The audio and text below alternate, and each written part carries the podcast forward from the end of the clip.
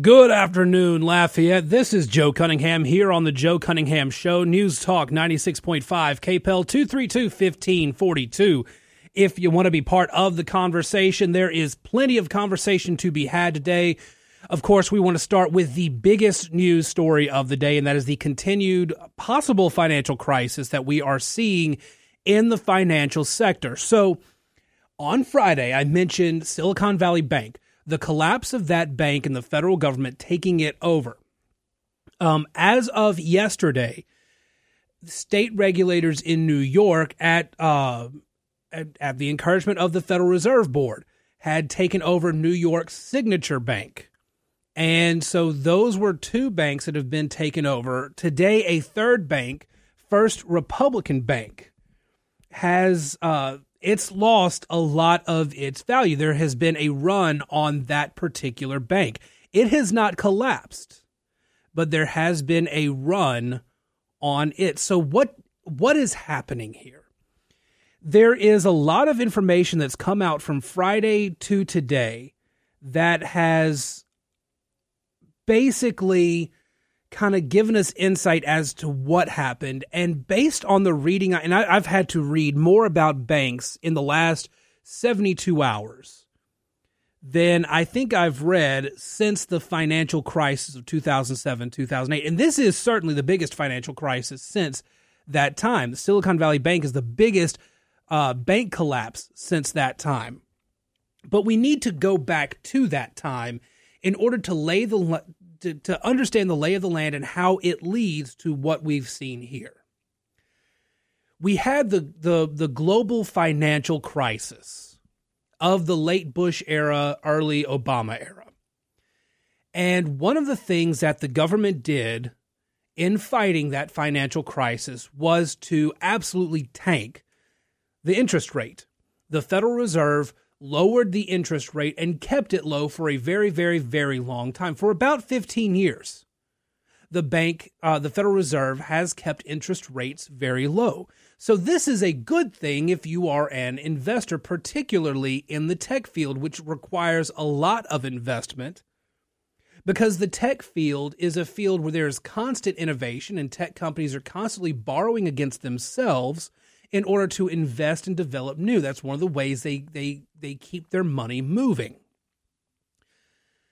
Well, when the inflate when I'm sorry, when the interest rate is low, it's good for people who want to invest like that. It's not so good for the economy. After the Obama years, then came Donald Trump, and the economy saw a major boost under Trump. The stock market was happy as could be there was economic prosperity up until the pandemic. Well, during this time, the Federal Reserve wanted to raise interest rates. The Fed looked at the economy and said, you know what, the economy is strong enough. We can start to raise interest rates. We can make sure that we're not really leading to too much inflation, and we can do one better and start staving off any sort of future crisis the Fed wanted to raise interest rates. When you raise interest rates at a time when inflation's not super high, what you're saying is you believe that the economy is strong enough to be able to handle that. Most of the time, when you raise interest rates, if you have to raise them by a lot, it causes a recession. When you lower interest rates, it tends to lead to inflation. The way you combat one is by going going the other direction. The Fed, during the Trump years, believed very strongly that if it raised interest rates just a little bit at a time, it would not cause a recession, but it would make sure that we stave off inflation because the economy was riding high, probably a little too high. But Donald Trump very much opposed it and even was going so far as to publicly threaten members of the Federal Reserve. The Fed still raised rates a bit, but maybe could have done it more if the president were on board, but the president was not. Then we have a minor economic crisis when COVID hits. We shut down the economy. So, what happened when the economy shut down? Nobody was taking out loans. And this is where Silicon Valley Bank, which had dealt largely with the tech sector, came in. Nobody was taking out loans. None of these tech jobs, none of these tech companies were taking out loans from SVB. So they had a lot of cash. Well, what do you do with that cash? See, banks don't just keep your money in a safe somewhere. They take that money, they put it into bonds, they put it into other investments to help that money grow. And so they can get access to that money. They can make a sale, have the money if you need to come, if, if a bunch of people come in all of a sudden and want their money. By federal rules, they have to have enough money to be able to cover all of their accounts. Well, after Trump left office and Biden came into office, we had a lot of government spending. Inflation went up. In order to combat inflation, the Fed has to raise rates. Now, while the rates were low and nobody was taking loans from SVB, SVB took their money and transferred from treasury bonds to corporate bonds that were worth a lot more at the time. But the moment the Fed started raising rates, treasury bonds started yielding more and corporate bonds went down. And we've gotten to a point now where the interest rates are so high, the tech companies are now withdrawing their money to pay their bills. They have to pay off these loans. They can't take more loans. They have to pay the bills they have. Well, at the same time, SVB's money was in these corporate loans. And if you start to sell those in order to get the money out to pay your customers, they were underwater, they were illiquid. And so there was not enough money in the bank's investments to be able to cover the money that they were actually supposed to be holding. This led to last week one of the darlings of the progressive and financial sectors, Silicon Valley Bank, to say publicly they were looking for ways to cover that shortfall. Had they not said it publicly, maybe some of this could have been averted, but they went very public with their financial troubles. They started saying that they could not cover this money. Then they started openly looking for investors, and when not investors, straight up buyers. This caused a run on Silicon Valley Bank and other banks that had a lot of ties into the tech industry. As a result, with that run on Silicon Valley Bank, the Federal Reserve, the FDIC, actually came in, took it over, and over the weekend said all depositors will get their money back. It's a sort of bailout without being, being a bailout. The Fed says the taxpayer's not on the hook, but the Fed's money comes from the taxpayers, so that's really kind of a lie. It's a very weird situation. Well, then over the weekend, like I said, you had New York Signature Bank. Now, New York Signature Bank is not one that is tied to the tech industry directly, but they do a lot of business with crypto. And as I mentioned on Friday, cryptocurrencies have largely collapsed as well. And so, New York regulator, regulators, seeing what happened with Silicon Valley Bank, and the Fed, knowing what was about to happen, came in and took over and cited systemic risk, meaning basically the same problems within the system. It was a it was bad investments, it was bad management, and it was frankly just a lot of bad luck in terms of what was happening with American financial policy at the time. Today, there was a run on First Republican Bank. And First Republican Bank there was a run on it at like the opening bell this morning. It had lost something like 60% of its money because people were withdrawing as fast as they could. It did not crash. It doesn't look like they're going to crash, but several regional banks like that one took a hit today. There was a run on some of these banks.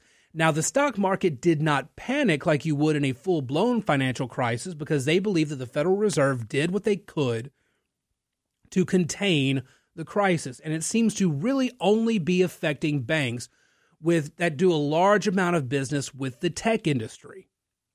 Again, the tech industry is a great industry, full of development, full of innovation, but when it's an industry that consistently borrows against itself in order to continue development and then interest rates suddenly go up, then you have a problem. They have a lot of debts that needed to be paid. The tech bros took a bunch of their money out.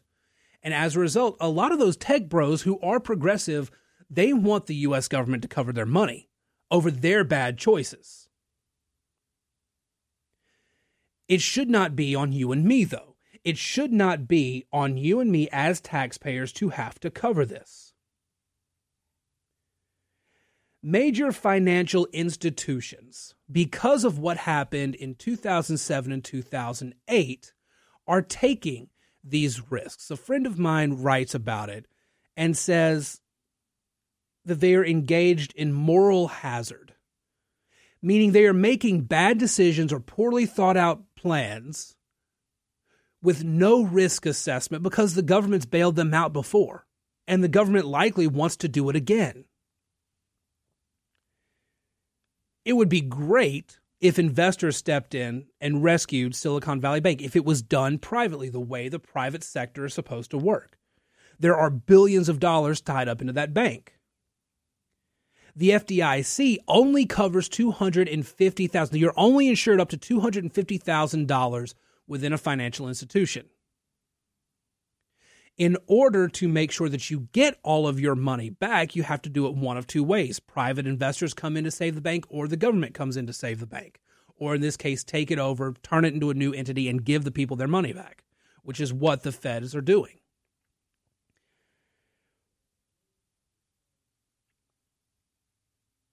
Because of the moral hazard that my buddy talks about, because of the moral hazard, these big banks, these big financial institutions feel no responsibility for risk assessment. So they just do what they can to make the money in that moment and damn the consequences. And that's what's happening.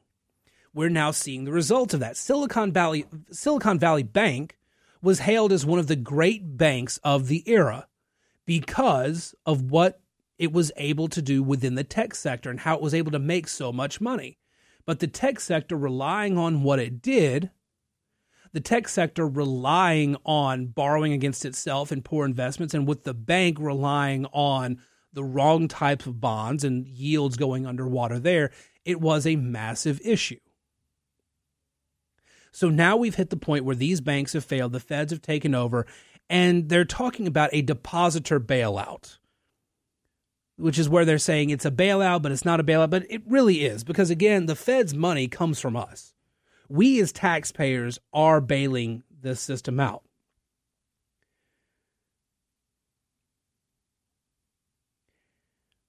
We should not be bailing out these financial institutions for their bad behavior. But at the same time, the Fed is now worried, or at least financial giants are worried about what the Fed's going to do because this goes back to the interest rate issue. 232 1542 if you want to be part of the conversation or send a message through the KPEL app chat. I'll have more on this and a bit more of an explanation as to why this affects the Fed, the Federal Reserve, and interest rates when we come back here on News Talk 96.5 KPEL. Welcome back to the Joe Cunningham Show here on News Talk 96.5 KPEL 232 1542 if you want to be part of the conversation.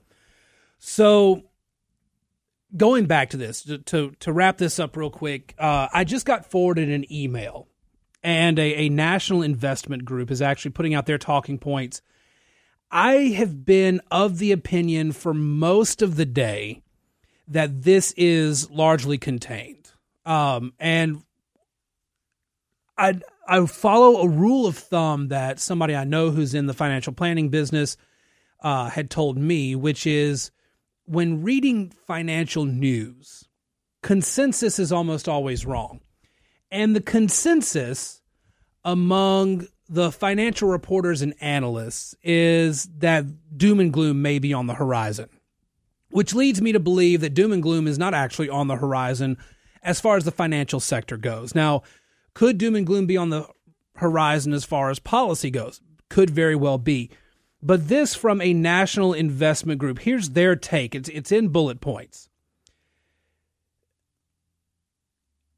The Fed has created a new facility called the Bank Term Funding Program that will offer loans up to one uh, for up to one year to banks. With the FDIC invoking, invoking systemic risk exception, which allows the entity to expand its cause of an institution deemed at risk to the entire system, the deposit insurance fund can now cover the gap between proceeds raised from the sale of S, uh, SVB's assets and the remaining deposits. Here's this investment company's take. Setting such a precedent helps restore confidence in the banking system. Failing to guarantee depositors greater than $250,000 could potentially have led to a massive shift in depositors away from small and regional banks and into the large money centers. Such a move could easily accelerate into a full blown bank run, putting pressure on many small cap and regional banks while putting significant deposits in the hand of very few banks. By sending a message that all depositors will be made whole, it sets the precedent that similar treatment would be given to other banks, helping to short circuit the doom loop. Also, accepting collateral at par rather than valuing it at current market prices helps to give more borrowing power to those in need of tapping the BTFP. On the negative side, the fact that three banks have gone bust should raise a few questions. Just like any bank tapping the Fed's discount window, accessing the BTFP should could send the wrong message to investors. This goes back into that moral hazard stuff I was talking about earlier.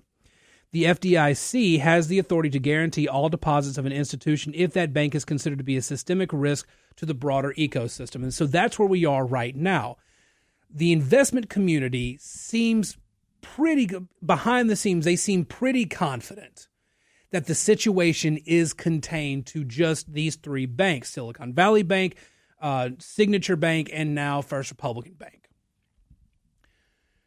However, if we get to the point where more banks take on riskier behavior because the government keeps bailing them out, we could have a bigger problem. And that's what they're warning of. And that's kind of what I'm, I'm warning of too there is a moral obligation. When you are in a financial institution there's a moral obligation to take care of the money of your customers. As well as a legal one actually. But you have a moral obligation to do right by your customers. It's not always done in the business community but you have that moral obligation. Some people just ignore it. That's where we are now. You have financial institutions that are ignoring their moral responsibility and taking risks they wouldn't normally take because they know the government's going to bail them out. All right, 232 1542. If you want to be part of the conversation, let's jump back to the phone line. Hi, welcome to the Joe Cunningham Show. Who's on the line? This is Chase. Hey, Chase, what you got? So there's a lot to kind of unpack here. You know, when you talk about uh, SVB, then you talk about Signature Bank, and you talk about First Republic. You know, the the the Signature Bank is pretty much that's in the crypto space. Yeah. So they've got their own problems. SVB was in basically venture capital, tech, everything like that, and that's that's kind of a different thing. So I'm not sure if really everybody. I think I got a little bit late to what you have discussed, but the reason why Silicon Valley Bank went down is because they invested in the bond market. Okay, mm-hmm. and so with the Feds raising the rates they basically were upside down. So they were in an unrealized loss situation. Right. So that now that unrealized loss, they haven't sold those bonds, you know, because they, they didn't have to sell them. I think there was like a three year maturity on that. So so if you looked at the consumer price index that came out today, I believe it was at like a six point four, which is pretty high, which means the Fed is probably going to raise the rates again, either a quarter or a half a percent. So although you didn't see the stock market really take a dive today, there's a good chance that you're going to see the stock market take a hit over the next couple of days, weeks, maybe month, because the bots are the ones who buy. You know, the, the big yeah. algorithms in these big companies, they buy the market, okay? Yeah. And they, they're going to buy the market based on CPI and then the rates going up. So what's going to happen is they're going to sell the market. So, so just everybody needs to be aware of that the banks that failed, that, that they're really small potatoes. Those are small banks. Exactly. Don't really kind of mess with the big boys or anything like that. But watch your stocks in the stock market because a lot of these companies that most people have in their 401k will take a hit. That will give you a better spot to get back in and buy them again, but you will see a decline in your portfolio.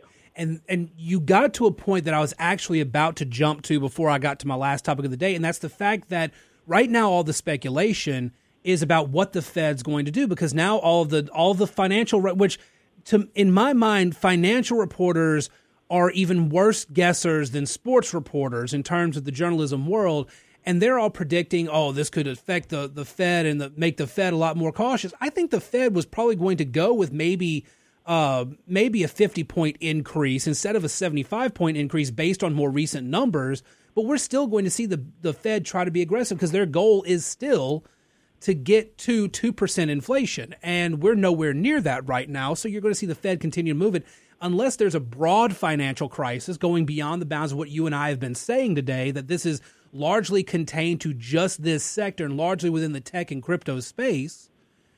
We're not going to see the Fed really ease up all that much. Maybe they slow down to a quarter uh, to a quarter point increase. I don't. I'm not too sure because we have a report coming up this week uh, I think we ha- I think Thursday is the actual inflation number that uh, the, the the newest inflation numbers come out for February. So we'll see that, and I think that's going to do more to determine where the Fed's going to go on this. I still think it's going to be a fifty point, uh, uh, uh, uh, uh yeah, uh, a point five rather than a point seven five like we've been seeing. And I I agree with you on that. And and so if the CPI number would have come out today at just flat six or have gone to five, well, the Fed's going to say, well, what we've been doing is working, so we can slowly kind of pull back on these rate increases. Well, the CPI number is actually above six, which is telling you that, well, we're not quite there yet. So the Fed's going to make their move based on, you know, numbers, and the, the next number that's going to come out, inflation is going to be another one. So as of right now, if you just look at CPI, that's telling you that they're going to be at another half a point on on you know the, the rates, yeah. which would have hurt Silicon Valley Bank even more because their unrealized losses would have been even higher because they bought the bonds probably at four and a half. Mm-hmm. So so you know it's just it, it's just I know that's kind of a lot of a lot to, to kind of package up, but most people that watch this, the people that are at work right now or don't quite understand how the money moves in the world, there's a lot going on behind the scenes and the people that are in charge they're smart enough. And if, if, if you watch just your regular talking heads on the news, they're not going to tell you the truth because they don't think people are smart enough to handle the truth. If you knew the truth, there would be runs on banks. People would start freaking out because we're in a situation financially, this, this country with all the money that we've spent, you know, all the money that we basically, you know, printed, everything like that. And what's happening is you're seeing some of those problems now. So I think people really need to be aware that – your your finances and your retirement and a lot of stuff is temporarily at risk. Now it's not probably at risk forever, but it's at risk right now because that's the only way that you can you know, how do you clean the toilet? You flush it. Yeah. And that's what's going to happen in these markets. It, it it happens all the time. I mean, go back to 2008. I mean, the, the people who were in cash in 2008 became very, very wealthy because you know what they did when the market flushed? They bought. The same thing right now. So people just need to be smart. If they're in cash, great. Maybe sell some positions that they've already made a bunch of gains on. If you've got gains on the books, sell those gains. Get in cash and wait for the next time to buy. All right. Thank you very much for the call. Very much appreciated. 232 1542 if you want to be part of the conversation. And, and to that point, um, I, I mean, I, I grew up in in in the house of um, I grew up the, child of a financial planner, so I, I'm I'm not just when I when I say the following I'm not a financial advisor. I I ran away from that in from from the the family business as it were, um, not because I I hated it or anything like that. It just wasn't where my passion lies. But I, I I've listened to enough in my life and have read enough in the past few days to know this. The greatest risk to anybody in uh, to anybody's money right now is an emotional reaction to the news. That's always going to be the greatest risk that you have. If you have a financial planner, talk to your financial planner. If you don't, call one up, get some advice, see if it's where you want to go. The fact of the matter is that there is a lot there are a lot of moving um there are a lot of moving parts to the financial sector. And we don't always uh we don't always make the right choice when we make a, a quick rash one. The people who are close to retirement are the ones who would be most affected by any of this because it's their money that's being hit very immediately. Those of us who are further away from retirement we still got time for things to recover make some moves as as need be but the bottom line is talk to a professional on all this. But know that it looks like the crisis that we're seeing here is very limited, very much contained. But if things don't change policy wise, we could see something different on the horizon. All right, 232 1542. If you want to be part of the conversation, when we get back, I want to wrap up the show with what I've been meaning to talk about for days, but I'm finally going to get to what the hell's going on with China in the Middle East. I'm going to have that and why we should be worried about it here on the Joe Cunningham Show, News Talk 96.5 KPEL. Welcome back to the Joe Cunningham Show here on News Talk 96.5 KPEL 232 1542 if you want to be part of the conversation. So while all of this is going on in the financial sector here, we also have on the world stage something that we should be keeping an eye on is probably the biggest global news of the weekend. You know, late last week, China got Saudi Arabia and Iran to come to the table and just normalize relations. It wasn't a peace treaty, it wasn't anything like that. The Saudis don't trust Iran. Iran is a destabilizing force. They fund terrorists. They want to destabilize the Middle East. They want to be the dominant power in the Middle East. And all that's bad for business, which is what the Saudis and the rest of OPEC really care about. But it's the fact that they were brought to the table by China. That is the issue. China wants them to normalize relations. They want to continue moving forward with normalizing relations. From the New York Times on Sunday, when Beijing stepped into the role of mediator this week in the surprise rapprochement between Saudi Arabia and Iran, it signaled a new level of ambition for Xi Jinping, China's top leader, who has sought to burnish his image as a global statesman in an escalating rivalry with the United States. China's top diplomat quickly attributed the success of four days of secret talks in reviving diplomatic ties between the two arch rivals to Mr. Xi's leadership, which he said demonstrated the bearing of great power. By taking credit for striking a peace deal in the Middle East, Mr. Xi is seizing on a waning American influence in the region and presenting Chinese leadership as an alternative to Washington led order he depicts as driving the world toward a new Cold War. Xi was just elected, by the way, to a third term as president, unprecedented, by the way. It puts him on track for lifetime tenure, which is what he wants. The Chinese goal is very clear it wants to stop U.S. influence on the world stage and supplant it with its own influence. It's the same reason they're more comfortable now with cozying up to Russia while Vladimir Putin continues his invasion of Ukraine even more than a year later. U.S. intelligence is keenly aware of this development and what it means for both Ukraine and Western Europe. See, like China, Russia really wants to get rid of U.S. influence in the East. They want to push back on Western influence. Those two powers working together may actually succeed where either one of them couldn't. Since the energy crisis of last summer, we know that Saudi Arabia's had no love for us. Joe Biden when he came into office, vowed to make Saudi Arabia a pariah after Saudi crown prince Mohammed bin Salman was responsible in some way for the death of journalist Jamal Khashoggi. Biden was furious at this, and then Biden started ignoring the crown prince's calls. Biden was, I believe, under the impression that he was the president, he would only talk to the king, but the king has basically delegated all ruling power to the crown prince. Well, because of the energy crisis this summer, Biden had to eat a whole lot of crow and go to Saudi Arabia and try to win them back over. But the Saudis are the Saudis want nothing to do with this and they're turning to China because the Biden administration has withdrawn the US from the world stage. The US could have taken a more forceful stance against Russia's invasion of Ukraine. It did not, so now China's jumped in to that conflict and is aiding the Russians. China is now preparing to put boots on the ground in Taiwan. China is now looking to round up allies in the Middle East, a very vital area in terms of resources for the U.S., and yet the U.S. is doing nothing.